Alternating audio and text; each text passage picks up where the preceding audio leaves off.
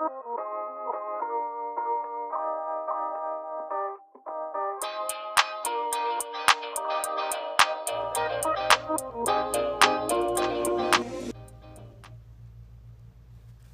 عليكم. معكم نور من بودكاست كلام ثون. طبعا هذه حلقة تعريفية أو تشويقية يعني ما حتكون طويلة إن شاء الله.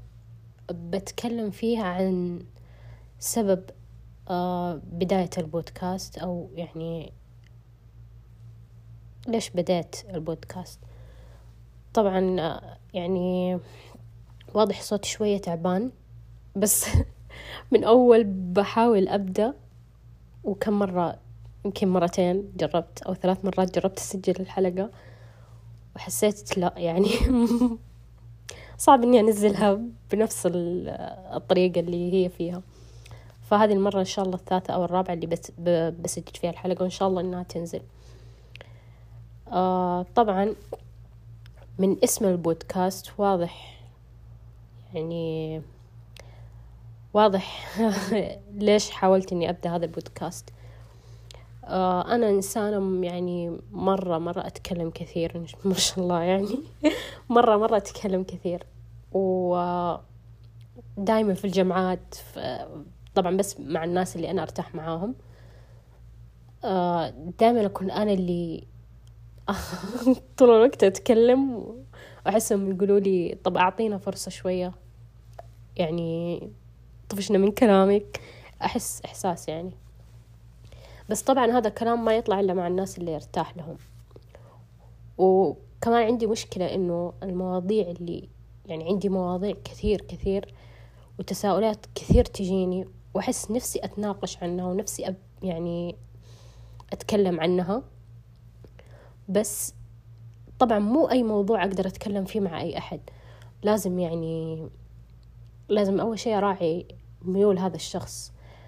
وهل بيسمعني؟ هل بيسمع التساؤلات الغريبة اللي تجيني؟ هل بيتفاعل معايا؟ هل بيعجبه الموضوع؟ فهذه مشكلة مرة أعاني مرة أعاني فيها لأنه كثير كثير تجيني مواضيع أتساءل عنها وتعجبني ونفسي إني أتكلم فيها مع أحد بس ما أحس إني لقيت الشخص اللي يفهم التساؤلات اللي تجيني. مو أي يعني مو أي موضوع أقدر فيه أفتحه عند أي أحد. فطبعا يعني جاتني هذه الفكرة آه إني أسوي برنامج بس ما كان في بالي إنه بودكاست كان في بالي إنه برنامج. آه ما راح أخوض في التفاصيل بس إنه كان في بالي إنه حسوي برنامج وكذا وكذا. طبعا آه رحت قلت لواحدة من صحباتي اللي أحبها مرة مرة فهي اللي قالت لي حولي بودكاست يعني خلي فكرة بودكاست. فيعني شوية كذا ترددت حسيت ما يليق معاي بودكاست ما ي...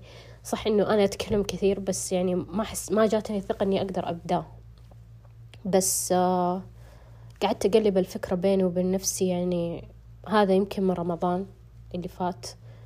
يعني دحين لنا أربع شهور وأنا أقلب الفكرة براسي. إلى ما قلت خلاص يعني ليش لا؟ أبدي. إيش الغلط؟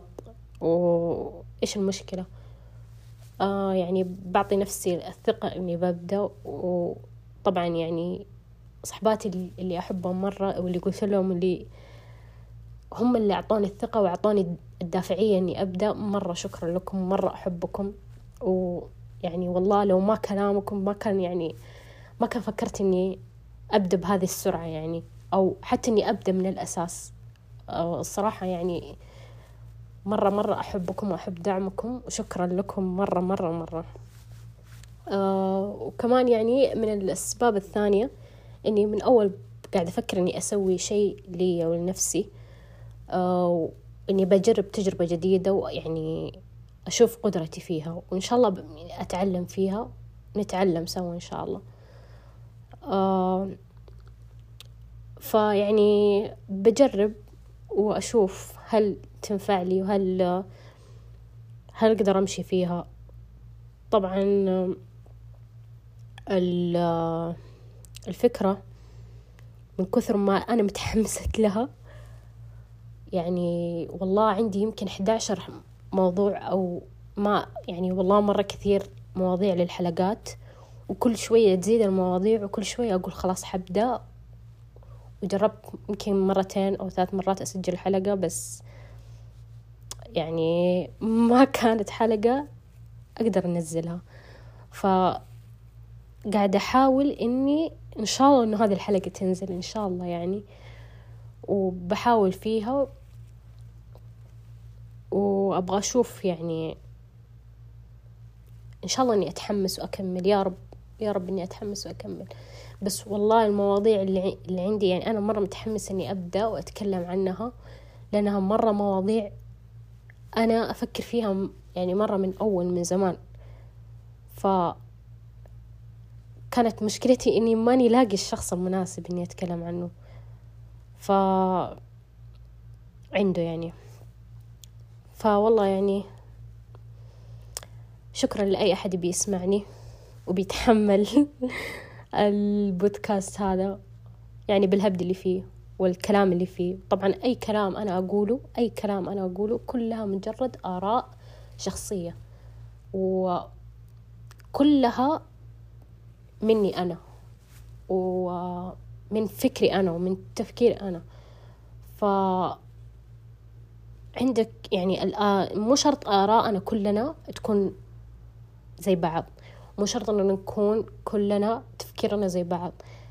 يعني أسمع فكرك وتسمع فكري والاختلاف حلو.